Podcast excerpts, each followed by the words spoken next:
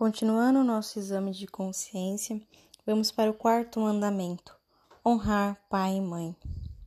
Deveres para com os pais e superiores. Obediência. Desobedeci os meus pais e ou legítimos superiores, como por exemplo pais adotivos, tutores, padrinhos, madrinhas, avós, professores, em coisas importantes como ordens, proibição, justos castigos, revoltei-me? Respeito.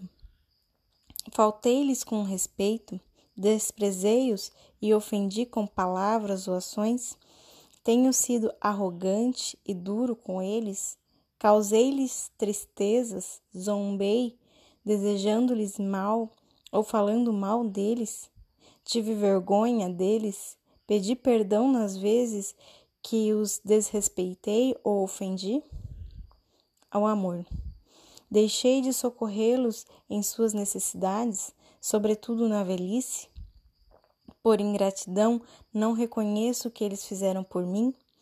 Tenho causado neles grandes aflições e desgostos?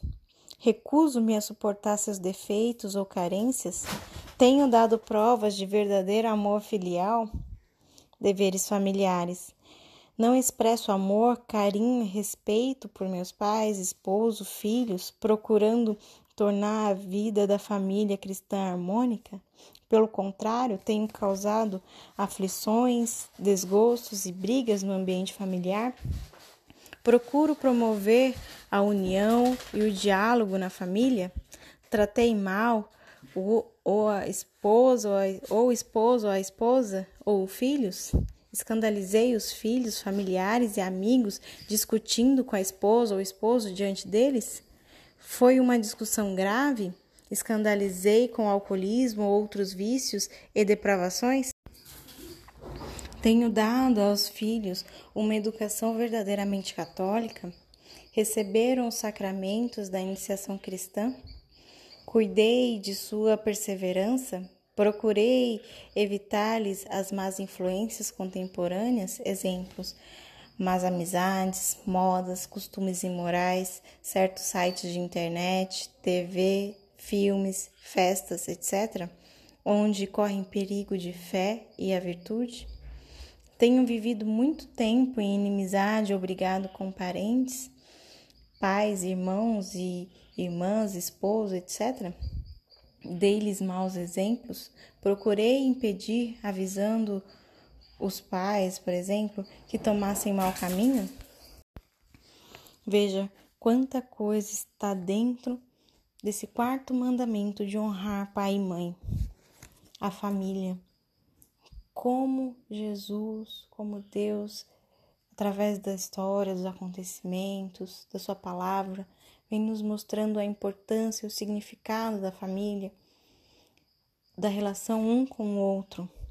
Então, no aspecto da obediência, hoje nós vemos um, um mundo se rebelando, cada um dono do seu nariz, quer fazer o que quer e não dá a devida atenção à obediência aos superiores. Então, muitas vezes no momento de conflito, a gente se revolta deseja o mal, ou fala mal, briga, falta contra esse mandamento. Também com a falta de respeito, quando chega a brigar, a xingar. Será que temos a humildade de, depois de uma briga que pode acontecer, pedir perdão? O ideal é evitar, mas se acontecer, será que você pediu perdão? Se reconciliou? Quantas vezes nós nos tornamos frios com o passar do tempo, a correria do dia a dia, do trabalho, com o amor próprio, com a busca dos objetivos e deixamos de demonstrar o amor que devemos demonstrar à nossa família, buscando dinheiro, buscando felicidade em outros lugares e não demonstra o devido amor que deveria demonstrar pela família. E muitas vezes nessas buscas desenfreadas pelo dinheiro, pela felicidade, em outras coisas, vêm as brigas, vêm os vícios e a nossa família ela é atingida. A gente acha que muitas vezes está fazendo mal apenas a si próprio. Sou dono do meu nariz, eu faço o que eu quero, mas as nossas atitudes influenciam, prejudicam ou melhoram a nossa família. Então, a sua atitude vai elevar, santificar a sua família ou vai fazer cada vez mais a sua família perdendo a fé e desviando do caminho. Será que eu tenho brigado com parentes e não tenho me reconciliado? Estou sem falar com alguma pessoa? É o momento da gente refletir, pedir perdão a Deus e também ser humilde o suficiente para pedir perdão aqui na terra a quem nós ofendemos, especialmente os nossos familiares. Além disso, aqueles que têm filhos devem observar, como aqui fala, sobre como tem sido a criação dos filhos. Hoje é tão fácil acesso à internet, a filmes, que está cada vez mais difícil mesmo.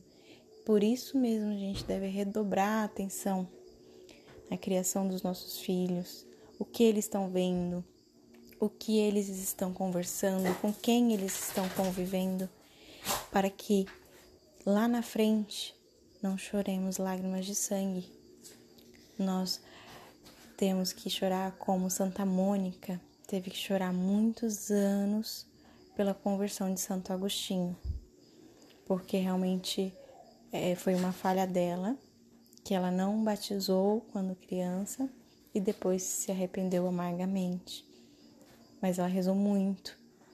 Então, que possamos rezar e cuidar dos caminhos dos nossos filhos. Amém.